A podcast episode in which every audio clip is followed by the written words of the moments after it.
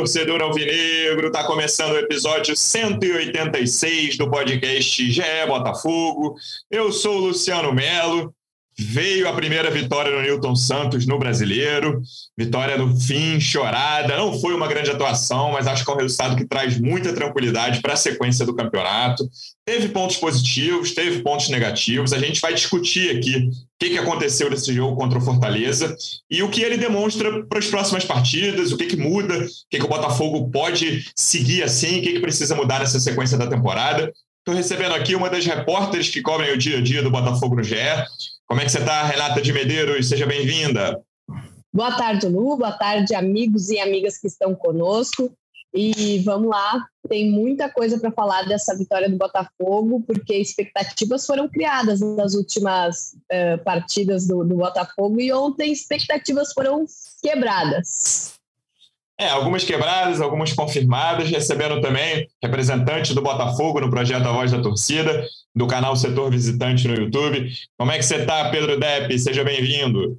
Fala aí, Luciano, Renata, torcedor alvinegro. Pois mais cedo eu estava assistindo o Redação Sport TV, né? O Pedro Moreno falou uma coisa que eu venho batendo na tecla aqui já há muito tempo, né? questão da gestão de expectativa né? Que, enfim, foi uma vitória importante em casa, mas o torcedor do Botafogo tem que entender né, é, o real momento, né? E, e, o que a gente pode projetar para o futuro. O problema é que depois eu fui dar uma olhada na tabela do Campeonato Brasileiro e eu não consigo imaginar esse time do Luiz Castro perdendo outra partida, Luciano.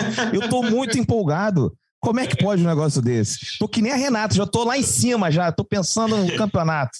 E eu e Renata falando que algumas expectativas foram quebradas e o Depp não, não vê mais derrota, Renata. Até o fim do campeonato. 100 pontos. Eu fiz as contas, 107 pontos. Isso que eu que era otimista no início do campeonato. Entreguem rumo, as taças, né, Depp? Rumo aos 107 pontos. Nunca duvidei. Vamos lá. Falando um pouco do jogo, Rê, de uma forma mais geral. É, primeiro que assim, acho que a posição do Fortaleza faz tempo que a gente não vê uma posição tão mentirosa no campeonato. Né? O Fortaleza é um time muito organizado, para mim, tranquilamente, sei lá, top 8 do Campeonato Brasileiro. É o lanterna da competição e é um time que não toma pressão nem com um a menos. Né? O que aconteceu foi que eles conseguiram gol cedo, o Botafogo eu acho que o Botafogo estava jogando tenso no Newton Santos, não só esse jogo, assim, sabe? E a minha grande esperança em relação a esse resultado é tranquilizar para os próximos jogos em casa. Assim. Não que ter torcida seja um problema, né? Pelo amor de Deus, a gente falou isso aqui depois do jogo contra o Juventude. A torcida deu um show, festa espetacular mais uma vez no Newton Santos. Mas o time, até pela necessidade de se impor, eu acho que muito tem nada a ver com torcida isso. E o Fortaleza, o time precisa se impor menos do que contra o Juventude, né? Porque o Fortaleza é um time que sai. Mas o Fortaleza aproveitou esse início e falou: cara, vou tentar né, não vou dizer pressionar, que não chegaram a pressionar o Botafogo, mas controlaram aquele início de jogo, chegaram ao gol, e aí o jogo muda muito aos 39, 40 ali, com a expulsão e, logo na, na falta da, da, expulsão só empate do Botafogo. Eu esperei, e aí eu queria saber o de você, Rê. Eu fiquei até um pouco mais decepcionado com o segundo tempo do que com o primeiro, até os 42, 43 ali. Eu esperava um Botafogo com mais ímpeto no segundo tempo, estando com um a mais.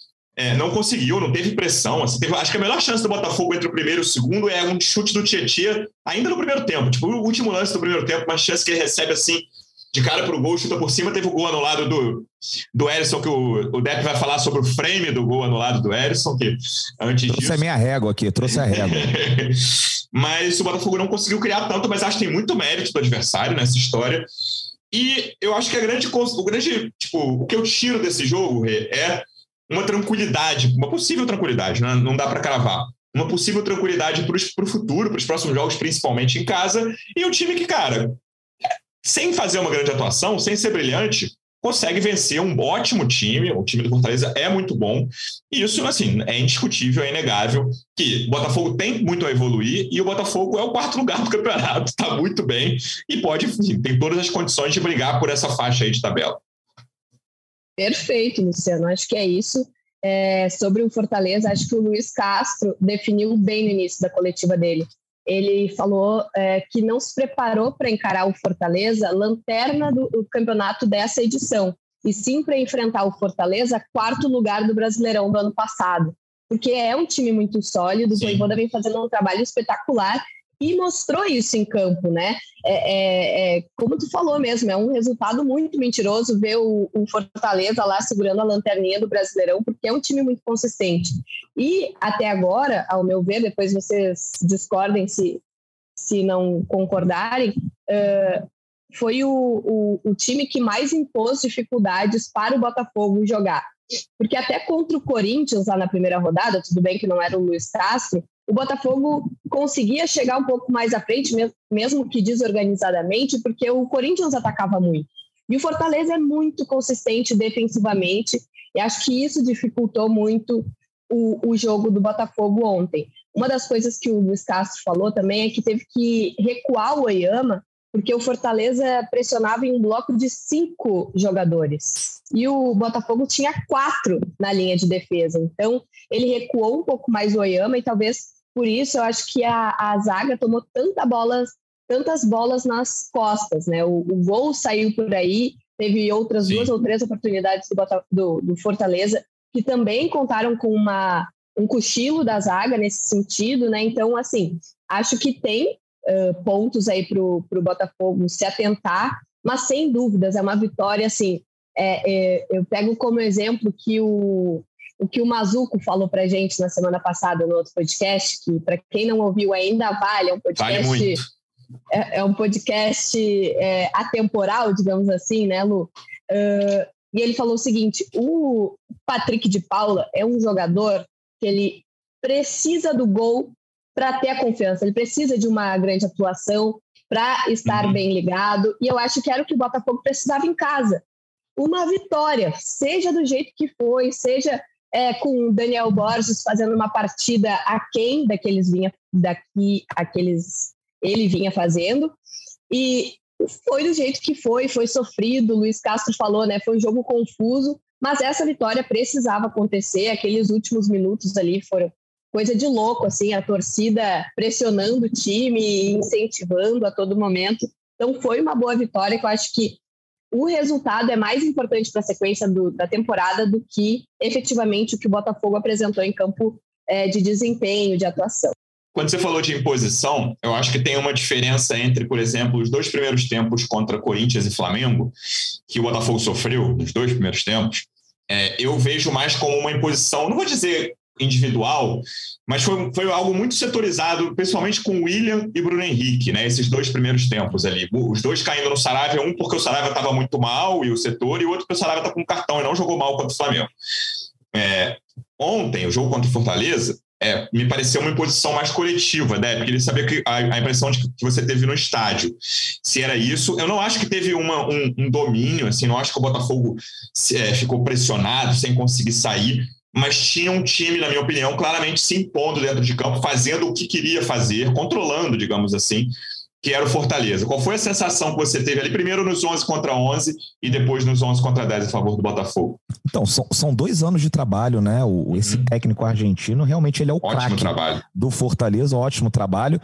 E, assim, quando tava 11 contra 11, parecia que tava 12 contra 11. E depois uhum. que ficou 11 contra 10, parecia que tava 11 contra 11, né? O time muito bem organizado. Eu confesso que eu fui pro estádio acreditando até por conta deles terem esse jogo da Libertadores e tal, né? Não, não, imaginava que eles viessem com o time titular. Eu fui confiante, achei que o Botafogo ia ganhar um 2 a 0 tranquilo. Fortaleza pensando na liberta. Mas, pelo contrário, cara, eu acho que, assim, a gente pode até dizer, né, que na maior parte do tempo o Fortaleza foi melhor do que o Botafogo, levou mais perigo, né? O Botafogo com muita dificuldade na criação. A gente ainda não encontrou esse jogador aí é, para, enfim, é, criar mais lances de perigo, né? O Botafogo normalmente tem muita posse de bola, mas finaliza pouco, né? Não chega muito ali é, na área adversária. Ontem a gente mais uma vez repetindo é, esses mesmos problemas, mas cara, Fortaleza é o que você disse, tá, tá, tá nessa posição aí, mas é super enganosa, né? Acredito que o time vai arrancar. Também não pode ficar muito tempo, né? Porque depois fica difícil sair. Mas eu acho que o Fortaleza tem tudo é, para fazer um bom campeonato. Se tivesse o Botafogo com um time bom nessa posição, já estaria desesperado, né? Né, Beto? Mesmo sabendo que o time é bom. Pô, não, já são 100 rodadas. Não, cara, sai desse lugar, pelo amor de Deus. Os caras devem estar desesperados também, né? E, e, acho que o jogo a menos que eles têm é contra o Ceará também, é um Isso, clássico. É, um clássico. Seja, é um jogo difícil, né? Mas uh, o Campeonato Brasileiro é isso, né? A gente vai ter dois jogos duríssimos agora contra a América Mineiro. Você acha que a América Mineiro é fácil? A América Mineiro ganhou do Atlético Mineiro, Sim. né? Uh, uma ou duas rodadas. Agora acho que parece que perdeu, tomou uma sapatada, mas é um bom é, time. É, o time também. No primeiro tempo. O América é bem chato, cara. Empatou com, com o Galo na Libertadores. São três jogos recentes com o Galo, né? Uma vitória, um empate e uma derrota. Os dois jogos da Libertadores foram um empate e uma derrota venderam muito caro e no brasileiro eles ganharam. A, a, verdade é que a última moleza que a gente pegou foi o, o Ceilândia. Bravo Ceilândia. Não tem mais. É, agora não tem mais. Né? Mas, mas eu acho assim que, que o Botafogo ainda está faltando ali alguém, né? Não sei, Lucas Fernandes, o Chay, mas talvez até a melhor opção seja colocar o Patrick de Paula, que foi muito bem, acredito que você vai falar, obviamente, aí claro. é um dos tópicos que você separou, mas de repente o meio-campo aí com o Patrick, Aquele né? O três, né? A gente chegou é, a postar isso é. lá atrás, lembra? De Oyama, é. Tietchan e Patrick. Eu, aí que é engraçado, porque para mim, depois até o pessoal veio me cobrar lá na live, falou assim, o Depp não colocava fé no Oyama. É, não é assim, não é que eu não colocava fé, que eu achava que ele não deveria ser contratado, é que eu, eu, eu pensei que seria mais um jogador para compor. E desses três aí que a gente fica falando, parece ser o indiscutível, que ninguém tira o Oyama do time mais na hora regular, que você vai escalar né? o Botafogo. É. é o mais regular né? Ele vem Bicho, jogando muito bem. O Depp começou o ano acreditando que o Fabinho ia ser um jogador útil para a temporada. Baseado em nada. Baseado em absolutamente nada. Vozes da minha cabeça. Falei, não, não é possível, esse cara vai ser útil aí. Bem conhecia o Fabinho, que veio do Ceará, né? O Fabinho Isso. Realmente. E, aliás, no, é, é, o pessoal também cobrava muito aí o John Texel. John Texel vai ser pé, é, John Texel é pé frio, que o John Texel vem pra cá, perde. Aí eu falei, pô, gente, o John Texel, no primeiro jogo que ele assistiu, foi um Botafogo e Flamengo, que o técnico era o Lúcio Flávio e o meio-campo era Barreto, Fabinho e Breno. Aí fica difícil, né, cara? As coisas já melhoraram muito, mas eu acho que perder nessa, esse caso. Nessa segunda janela, talvez fosse até uma posição que é, inicialmente eu não, não acharia que não, não fosse tão é, fundamental o Botafogo trazer, mas eu acho que está faltando ali um 10 ali, um, um, um, jogador, pode ser esse Gabriel Pires aí que todo mundo vem falando e tal, mas eu acho que ainda está faltando alguma coisinha ali nesse time, porque os pontas estão jogando bem e o centroavante, pelo amor de Deus, né? Ninguém esperava, né? São 12 ah. gols em 19 jogos, o cara tá uma máquina. Eu ia falar do Patrick, mas vou pegar esse gancho do Depp para falar do Lucas Fernandes, né, que é um destaque negativo do jogo. Eu acho que teve algumas atuações que não foram muito boas do time, mas o Lucas está nesse, nesse papel, nessa função que o Botafogo ainda não encontrou, né, A gente tem uma amostra muito pequena, vale lembrar, o campeonato está só no começo, o Luiz Castro já mexeu em várias posições, já mexeu inclusive nessa posição, a do camisa 10, criador ali, mas depois de seis jogos, ainda, a gente ainda não tem uma noção exata, né? O Piazon ali durou muito pouco, né? Durou basicamente contra o Corinthians. É, depois ele já, ele já tentou o Chay também, e o Lucas Fernandes parece ser quem ele espera que jogue ali, é, mas ainda não conseguiu desempenhar. Né? É, uma, é uma posição, a gente falou com o Mazuco também sobre reforços da segunda janela. É, claro que tudo pode mudar, faltam dois meses para abrir a janela ainda, mas se eu tivesse que apostar hoje, eu botaria um dinheiro que o Botafogo vai trazer jogador para essa posição. Rê. Falei isso no último podcast, Lu, uhum. e, e fui julgada, fui julgada, não, porque precisa de um 9, dá para dá fazer o time funcionar com três volantes ali, um, um tripé, enfim, porque o Luiz Castro não gosta que chame de volantes, né? Então vamos tomar cuidado. Mas uh, o, o, Lucas Fernandes, ele ganhou a posição do Chay, acho que ontem, ontem o, o Luiz Castro deixou isso claro na coletiva dele, pelo seguinte. Uh, por conseguir conectar mais o ataque ao meio de campo do Botafogo. O Chay é um, é um jogador muito da jogada individual, que pega, sai muito para frente e às vezes não faz essa conexão que no entendimento do Luiz Castro, o Lucas Fernandes faz. Mas no jogo de ontem não funcionou. É, no meu entendimento, ontem foi o que mais faltou para o Botafogo, seria essa alternativa na criação ali para o meio, porque o resto todo pelas laterais não estava funcionando. O Vitor Sá pela direita não se entendia com o Saravia. Uh, o Diego Gonçalves pela esquerda também não estava bem. O Daniel Borges não teve uma boa partida. Eu até tinha olhado pelo scout dele, ele tinha errado todos os cruzamentos que ele tentou até os 40 minutos do segundo tempo. E aí, quando ele é invertido para a posição de origem dele, aí que sai o gol, aí que ele consegue jogar com mais naturalidade. Então, assim, ao meu ver, as jogadas pelos lados do campo não estavam funcionando. Então, o Botafogo precisava alguma coisa ali no miolo e também não funcionava. e, e atribuo muito essa responsabilidade ao Lucas Fernandes. Não funcionou para mim, foi um dos piores jogadores do Botafogo nesse jogo, não só pelo que ele entregou, mas pelo que ele poderia ter entregue e não aconteceu. Parece que, enfim, o, o falou, né, que uh, depois parece que foi 11 contra 11. Botafogo, para mim, jogou com 10 no primeiro tempo com o Lucas Fernandes. O Lucas Fernandes. Eu não consegui enxergar muito bem a função que ele desempenhou. É, posso ter errado ali na minha, na minha avaliação, mas acho que o Botafogo precisa investir pesado, sim, em um jogador que tenha essa característica. Para mim, é, a, é a, a, parte mais prejudicada do Botafogo nesse atual elenco. Mas o que falou para nós, né? A gente já tem alternativas para todas as posições, era uh, uh, o objetivo dessa primeira janela era criar é, em número né, um, um, um, bom banco de reservas para o Luiz Castro ter alternativas para mudar o time titular e tal. Aí agora, pontualmente, eu acho que um 10, um criador tem que ser a prioridade do Botafogo, já que já tem o lateral esquerdo, que para mim vai colocar o Daniel Borges é, titular de novo na direita. Acho que ele tem total condições para brigar pela titularidade com o Saravia e o Zahavi ali na frente, né? Que são dois reforços praticamente certos. Eu apostaria uh, a próxima ficha num criador. É, eu, eu acredito que o Lucas Fernandes, o próprio Piazon, Piazon acredita um pouco menos, mas é. que podem, assim, subir de produção até essa janela aí, tem um primeiro turno inteiro. Do... Ô, Luciano, isso aí que a Renata fala, e eu concordo, né, é pensando em voos maiores, né? Isso. Ah, vamos, porque, assim, para o objetivo que foi traçado pela diretoria, e o, e o Mazuco falou aí no último podcast, sul-americana, o que tem aí tá tranquilo, né? Pelo é, eu ia tá falar até, tá eu ia citar Agora, pensar em título tem que trazer esse cara aí que a Renata falou mesmo. Eu ia citar o exemplo ah, do Patrick. Eu penso, pô, Falei é, no mas é, podcast. É, é. No, no podcast Errou uma até agora. do podcast anterior do Mazuco, que era o podcast depois do clássico, a gente falou, pô, Botafogo do Flamengo, tudo lindo. E teve um momento que eu perguntei ao Dep, Dep, o Patrick tá atrás do Romildo na fila? Perguntei exatamente isso, que o Romildo entrou no segundo tempo do clássico e o Patrick não entrou, não, não participou do jogo. É, e o Patrick é um bom exemplo, não estou dizendo, né, já arrancou, vai ser né, o craque do Botafogo no campeonato, não é o caso.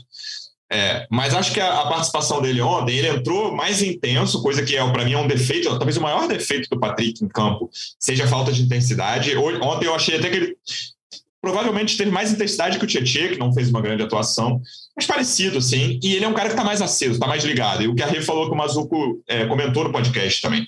É, o Patrick claramente é um jogador que precisa de confiança, que confiança as coisas começam a dar certo para ele.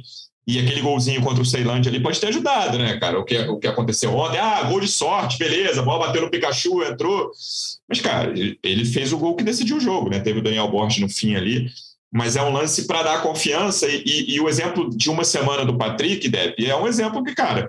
não dá para cravar longe disso ainda, que ah, o Lucas não. Fernandes não serve, o Lucas Piazon não serve.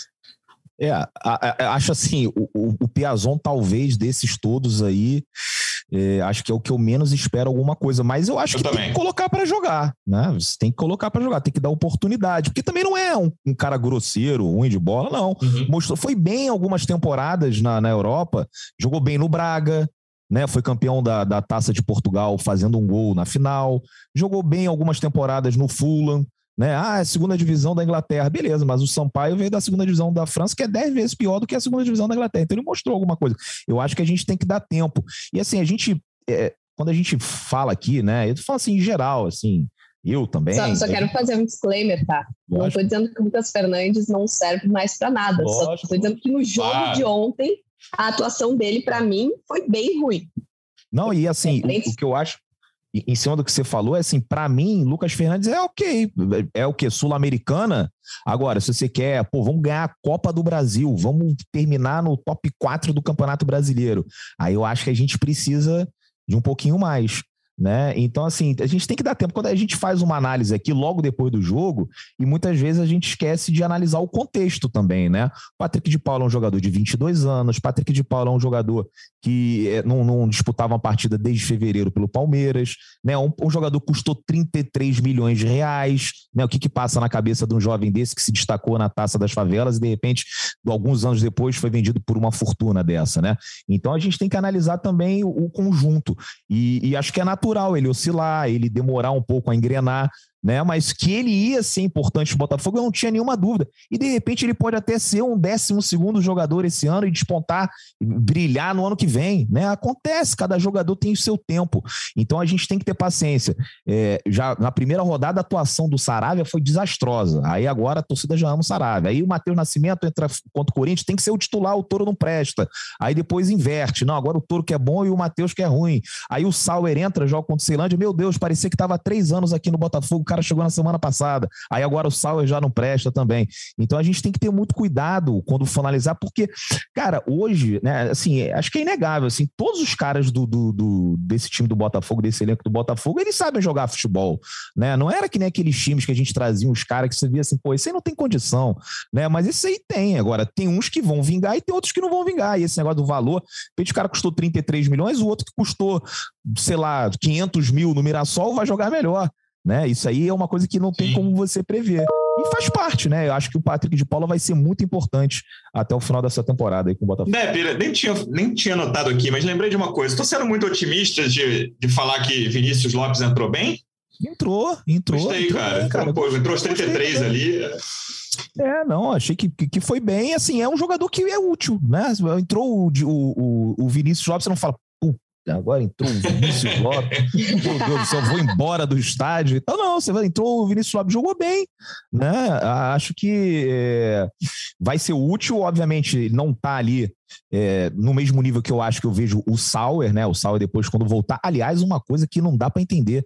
Né? A Renata que deve estar tá sofrendo, a Renata Taiwan, o Davi, agora o Botafogo não informa mais lesão, o que está acontecendo com o jogador, tudo meio sigiloso. Isso aí é uma parada que não existe. Né? É. Nem tempo de parada, nem grau de lesão, nada mais. A gente só vai receber ele em tratamento. Não, não dá para entender, não, não conheço né, outro clube que, que atue dessa mesma forma com relação à lesão. Acho que o torcedor merece uma satisfação, né? Os sócios do Botafogo merecem uma satisfação. Não precisa nem entrar muito em detalhes e tal, mas ó, teve o um grau tal e a previsão Sim. é daqui a. Dá uma previsão conservadora. Né? Então, acho assim: o Sauer, quando voltar dessa lesão misteriosa, tá na frente da fila, o Diego Gonçalves sei lá, também. Lesão muscular, é. né? Pra gente saber que é uma coisa mais leve, ou rompimento é, de tendão. Eu acho até que pode ser uma coisa. Não mais é. com cara para temporada, né? Alguns clubes não gostam de dar previsão de tempo, mas assim, diz qual foi a lesão, né? Aí a gente vai procurar, enfim, mas é, de, é vai pegar um parâmetro. XYZ. É. Tipo aquela do Rafael, né? É, do tendão, Isso. que é, é, essa aí é bem grave, né? E aí o Botafogo acho que nem deu a previsão, mas a gente pega um outros exemplos, né? Uhum. É, a gente pega outros exemplos e fala assim, compara, ó, oito meses, né? Para saber Isso. o que está acontecendo. Mas eu acho que ele tá ali na fila, tá atrás de, de todos esses, né? O Diego, do Sauer, do Vitor Sá e tal. Mas enquanto a gente não pode contar com alguns desses, né? Ele vai ser um jogador útil. Gostei. E já não é a primeira vez, já, já perdão já não é a primeira vez que ele entra bem. Ele entrou contra, se eu não me engano, teve alguma partida no Campeonato Brasileiro que ele jogou ali uns 5, 10 minutinhos também. Eu não vou lembrar. Foi, é, é, não vou lembrar. Mas enfim, é um jogador útil. É, tá ótimo. Em ataque, Reva, é assim, virou quase uma sessão fixa desse podcast aqui, que é a sessão do Erisson, cara. É, o jogo tava muito chato naquele momento, e aí tinha tido a expulsão, mas a gente depois viu que a expulsão não mudou muito o fluxo do jogo, né? Como é que foi? Acho que diminuiu, acho não, diminuiu o ritmo do Fortaleza, mas o Botafogo não conseguiu se impor totalmente. E aquele golzinho ali, gol do centroavante total, né? Pequena área, bola que sobrou, do cruzamento da falta que veio, o Cuesta cruzou, pequena área pô, é, é, é um jogador que a gente imaginou desde o início do ano que o Botafogo ia ter problemas para o comando de ataque, né? Foi um problema sério, é, desde, é, assim, era, tinha, era o Navarro, que resolveu a questão no segundo semestre, e aí com a saída dele, a gente falou, cara, o que, que vai acontecer? O Botafogo era, tinha Rafael Moura que saiu, era isso, que, né? Que, Virou Botafogo... jogador de beach tênis. Exatamente, que o Botafogo tinha em 2021. A gente tratava o comando de ataque, a gente, acho que quase todo mundo, como um grande problema. É, o Matheus não, não se firma exatamente ali, mas melhorou muito esse ano, mas ia ser um problema se o Erisson não tivesse fazendo o que está fazendo, né? Tudo indica que vem o Zahavi, o Erisson vai perder a posição dele, mas, pô, esse jogador, cara, gente, eu falei aqui no, no penúltimo podcast também sobre como o pacote do Mirassol foi das melhores coisas recentes de qualquer clube brasileiro. Tá? É muito raro você pegar três jogadores de um time pequeno para um grande e os três darem certo. A contratação do Erisson, de um time que fez uma Série B horrorosa, como foi a do Brasil de Pelotas, você tirar um jogador dali e o cara fazer o que está fazendo numa Série A, é, tem muito mérito aí. Então, eu até escrevi nas atuações ontem, depois do jogo, que virou clichê. É, é, elogiar. Sessão fixa do podcast. É. é. isso aí, não, não tem mais o que fazer. E, e para mim, o Erisson é, é. O gol de ontem define muito o Erisson. É o gol do jeito que dá. Né? Não importa o jeito que ele recebe a bola, se a bola vem redondinha, se vem no, no bate-rebate, ele resolve. E, e para aquele momento foi muito importante ver o, o empate do Botafogo, porque é, era algo que não estava funcionando muito bem no primeiro tempo. Aí vem aquela expulsão do, do Fortaleza. Aí eu até pensei, bom, agora o Vitor Sá vai conseguir jogar bem, porque o Sebastião estava fazendo uma marcação muito, muito, muito apertada. Inclusive, se a gente espelhar o mapa de calor do primeiro tempo do Sebastião com o do Vitor Sá, dá rigorosamente os mesmos é, os mesmos movimentos ali, porque ele não deixou o Vitor Sá em paz. Então eu pensei, bom, agora vai se liberar um pouquinho mais o Botafogo. Mas quem se destacou não foi o Vitor Sá, foi o Erisson, que, enfim, vem correspondendo todas as expectativas. Uh, e a minha dúvida é se o Zahavi vai disputar a posição, Odep? Ou se vai chegar fardando. Olha aí, rapaz, que é, é o touro, né? A criançada se amarra nele. E vou te falar também, é, eu não botava fé que ia ser desse jeito. Né, ele vem sendo aí um dos melhores atacantes do campeonato, né? Acho que é indiscutível isso. E aliás, você falou do, do gol dele, é que ele fez, ah, é do jeito que vem, ele tenta entrar ali no meio, forte e tal. E aquele gol que anularam dele também, Gol de centroavante, ele chuta muito forte com a esquerda, domina muito rápido, gira e já chuta tirando do goleiro. É muito bom centroavante e eu não esperava que a gente não, é, tivesse essa tranquilidade com é. camisa 9. Não, eu falei várias vezes aqui. impressiona. São muito inexperientes e tal. É, também. Perdão, te interrompi. É, o que me impressiona é como ele precisa de pouquíssimo espaço para é. armar um, um, chute tão forte. Né? Ele não é aquele jogador que ah, tu vê pelo, pelo enquadramento do corpo que vem uma bomba. Não, é do nada. Do nada. Não, e ontem o gol, o gol anulado, o gol do frame, quando ele, a bola chegou nele, ele falou, porra, soltar uma porrada, vai afundar o goleiro. Ele colocou, cara. É. Ele é um, ah, é um atacante cheio de recursos? Não é. Não é um atacante, nossa, extremamente técnico. Mas quando a bola chega ali, ele sabe o que faz. Ele não, não é fecha o olho e solta a bomba, né? Ele ele tem noção muito, principalmente de finalização, ele tem muita noção, cara. E, e, tem vários momentos do jogo assim, às vezes o Botafogo tá num, assim, numa situação não muito boa, adversário em cima, é aquele joga a bola pra frente e na direção do Erisson. ele vai brigar ele com o zagueiro. Ele vai brigar com o zagueiro e normalmente ele consegue tirar vantagem. Quando você vê, arrumou um escanteio, uma falta, um negócio assim. Impressionante a força do touro mesmo. Total. E aí, chegando, né? Acho que foi o, a grande notícia do fim de semana, o grande papo entre torcedores do Botafogo, que foi é, mais um fim de semana de John Textor no Rio de Janeiro. Começa com o ponto alto daquela foto no sábado. Não vou dizer de, de que, que era o arquinho que ele usou na vitrine lá, boate na Barra da Tijuca. Um arquinho de despedida é. de solteiro aí. Ó. Exatamente. você, você, quem está ouvindo esse podcast, muito provavelmente viu a foto. Se não, busca aí John Textor, boate, vai, vai achar fácil qual era o arquinho. Nem e precisa aí, cara... buscar, Luciano. É só ver é, é os comentários de qualquer post do Botafogo, tu não consegue mais identificar quem é quem, porque todos os torcedores usaram essa foto como é foto de perfil. Não, não tem mais como não saber. Vai achar, se você não viu, você vai achar muito fácil. Se você quiser ver, pode ser que não queira. se, mas vai achar fácil. E aí, a cena do fim do jogo é muito simbólica, né, Debbie? Porque é, a torcida, eu falei assim, ah, o que, é que pode se tirar desse jogo? É, eu falei de tranquilidade, acho que o Patrick é outro ponto, né? Uma, dá confiança ao Patrick, que é o, a grande contratação em termos financeiros desse time. E o que a torcida fez ali, principalmente no segundo tempo, o jogo tava chato, cara. E jogo, assim, era um jogo para ganhar, né? Você fica com um a mais dos 39 do primeiro tempo, é jogo para você ganhar, cara. E tava com pinta de que não ia sair a vitória, a torcida tava apoiando no fim, aí principalmente depois do segundo gol, aí foi festa completa, festa absurda. É, e aquela conexão com o Texor, né? Porque mal ou bem, cara, ah, eu não gosto de bilionário, tem isso, né? Tem torcedor de qualquer clube, não tô falando que é o Botafoguense, não. Ah, não gosto, o que esse cara veio fazer? Vai tirar dinheiro daqui o Textor simboliza a mudança que o Botafogo está vivendo em 2022, personaliza né, essa mudança decorre do desejo dele de comprar o Botafogo e de fazer as mudanças que ele tem feito no Botafogo.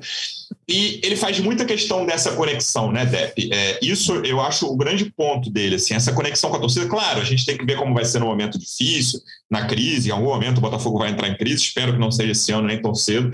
É, mas ele faz muito bem essa conexão de não ser aquele, ah, eu sou o dono distante que mal aparece, vou botar alguém para cuidar das coisas. Ele está presente e ele sente ou faz ou se esforça muito ah. para sentir o que o torcedor do Botafogo sente em relação ao clube. E eu achei é, mais, uma, mais um erro aqui de avaliação, né? Porque eu achei que ele ia ser esse dono distante, é, que ia é, aparecer é. aqui umas duas ou três vezes. Eu falava, torcedor do, Botafogo, torcedor do Botafogo, não acha que ele vai ser que nem o Durcésio, que vai viajar para uhum. Brusque, que vai viajar para não sei aonde, ele vai correr atrás do Botafogo e tal. Esse cara deve vir aqui umas duas ou três vezes por ano e já tá tudo ótimo, né? Bota um cara lá para administrar e vê de longe. E a gente vê ele completamente, né? Acho que ele tá apaixonado, assim, pela torcida do Botafogo, por tudo que tá acontecendo, desde o desembarque dele pela primeira vez no Rio de Janeiro, que a torcida foi lá no aeroporto dando 20 reais para ele, uma coisa. Já começou uma loucura. Os primeiros cinco minutos dele no Rio de Janeiro já foram muito loucos, né? E, e isso aí vem crescendo, vem aumentando o carinho que ele recebe também nas redes sociais, porque ele é um cara que trouxe a esperança pro torcedor do Botafogo. Olha só o clima aqui desse podcast, que maneiro, como é que a gente tá falando, tá rindo. O torcedor do Botafogo deve estar tá ouvindo com um sorriso gigantesco no rosto, porque ele trouxe essa esperança, coisa que a gente não tinha perspectiva nenhuma. Pô, no ano passado a gente estava jogando a Série B, né? É, e, e, durante muito tempo, até com chance de cair para a Série C. Né? Então, assim, ele mudou completamente é, essa. virou a chave completamente do Botafogo. Né? O torcedor está muito empolgado, a gente vê o sócio torcedor crescendo, a gente vê públicos muito bons. Ontem foi mais um público bom, não bateu 30, mas era um horário ruim, né? 6 horas, o pessoal que né, trabalha no dia seguinte não é que nem 11 10, e 16 horas. Então, assim, é, vamos jogar contra o América Mineiro. Eu acho que vai faltar ingresso para a torcida do Botafogo, até se alguém do Botafogo estiver vendo isso aí, para entrar em contato o lá com a América. Barros, gente... que sempre participa aqui com a gente, né? pouquinho antes da gente começar a gravação, ele falou: olha pode até comentar lá que ele tem o tem podcast do América Mineiro, né? Também, como tem de, de todos os clubes, praticamente todos os clubes da Série A aqui no GE. E ele falou, ele, eu, ele, eu fiz, eu editei, ele falou assim, eu editei o, o podcast do América Mineiro hoje de manhã, segunda, e ele falou, cara, eles estão contando com uma invasão do torcedor do Botafogo, é. que deve ter 2.000, 2.500 torcedores do América, é. e eles estão contando com uma invasão da torcida do Botafogo lá no Independência. Muita gente vai, toda, todas as torcidas organizadas, pode falar. E eu participo, estou uh, participando de alguns grupos uh, de botafoguenses agora no WhatsApp. Inclusive, quinta-feira passada, contra o Ceilândia, eu estava de folga e fui ao Newton Santos ter a experiência de torcedor. Então, é, esses torcedores falaram, gente, a gente aplaudia o público total do, do, do Newton Santos quando passava de 10 mil. Agora tem 23 mil, a gente estava faltando pouco, faltaram. É, tem gente que achou pouco ontem, né? Pô, 23 mil só 6 horas da tarde de domingo, pô. Não, e, e, é isso. Então, hoje a gente consegue. É, e falando em gestão de expectativa, né? Mas assim, eu ainda, para esse ano, 2023, 2022, e até para o ano que vem, 2023, eu não acredito em título. Mas para 2024 é completamente plausível. Por quê? Por causa do John Textor, né? É, é assim, é, o investimento que ele vem fazendo e principalmente, né, o, o, modelo de gestão, né? Você vê assim, o Botafogo, quando, pô, a gente ali no. Olha só, cara, como é que você imaginar o Mazuco ali no final, ele falando que o Botafogo tirou um cara da Federação Paulista para, enfim, agora ter um cargo lá para ajudar na adaptação dos jogadores. Assim. Uhum. Pois é, cara. O Botafogo antigamente, pô, tinha três funcionários e cada funcionário trabalhava por dez, era uma coisa que não tinha uma estrutura decente, né? Então a gente vê, falando em centro de treinamento, né? Começando a fretar avião, o Botafogo inevitavelmente vai ganhar um campeonato futuramente, um campeonato importante. O torcedor tá feliz da vida, o torcedor comprou essa ideia e vai continuar esgotando dentro e fora de casa, lotando, enchendo os estádios Brasil afora, porque, cara, é dá prazer, né? Hoje você vai no jogo do Botafogo, antigamente era legal pela resenha, sem encontrar os amigos. Hoje você vê o jogo e fala assim, pô, beleza, tão, tão, está tendo um jogo de futebol aqui na minha frente, e graças ao John Texas. E aí vale fazer o destaque para nossa colega Gabi, Gabi Moreira também, né? A entrevista dela ali na, na saída de campo com o Texas. Ele foi assim, ele literalmente ficou emocionado, saiu de campo enxugando lágrimas depois de toda a festa que ele fez com a torcida ali. A Gabi conseguiu entrevistá-lo e arrancar dele o que ele estava sentindo naquele momento, foi muito legal. Não, sobre Gabi Moreira tem uma frase, né? Tem gente que comemora eu vi Pelé jogar, eu vi Gabi Moreira reportar. É uma baita repórter, não, não tem o que falar. Braba das brabas. Foi muito legal a entrevista. E, e, tem, uma, e tem, uma, coisa também, ô, ô Luciano, o, sobre o John Texor, né? Que o Botafogo precisava de um cara desse mesmo, né?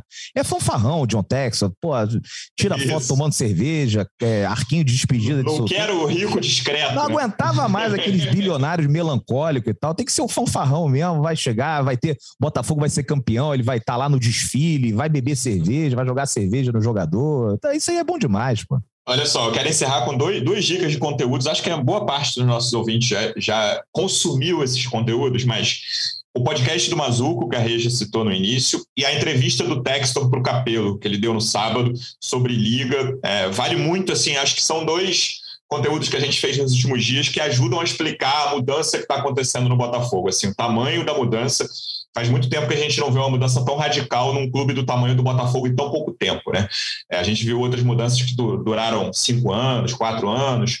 É, o Botafogo mudou muito em cinco meses de 2022, né? Não faz nem cinco meses que foi no Natal que eu lembro que a gente deu a informação que era o Textor e aí o processo começou a andar. Né? Então é uma mudança muito rápida em muito pouco tempo e vale muito. Essa é... daí do, do, do Capelo eu li chorando, né? Por quem foi que te assessorou? Tom Glick. Eu não faço ideia de quem é Tom Glick, mas você vê lá o currículo do cara.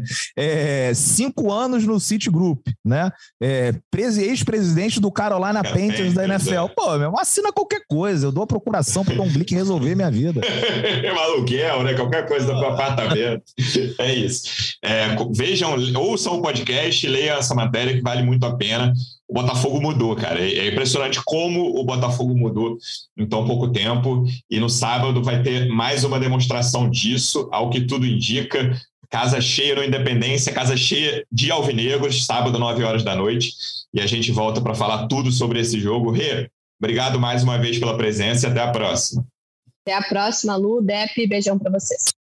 Depe, obrigado mais uma vez pela presença. Boa viagem para BH e até a próxima. Valeu, tamo junto lá em BH. Alô, diretoria do Botafogo, vamos ver se a gente consegue mais ingressos aí para nossa torcida, porque vai ficar pequeno lá em Independência.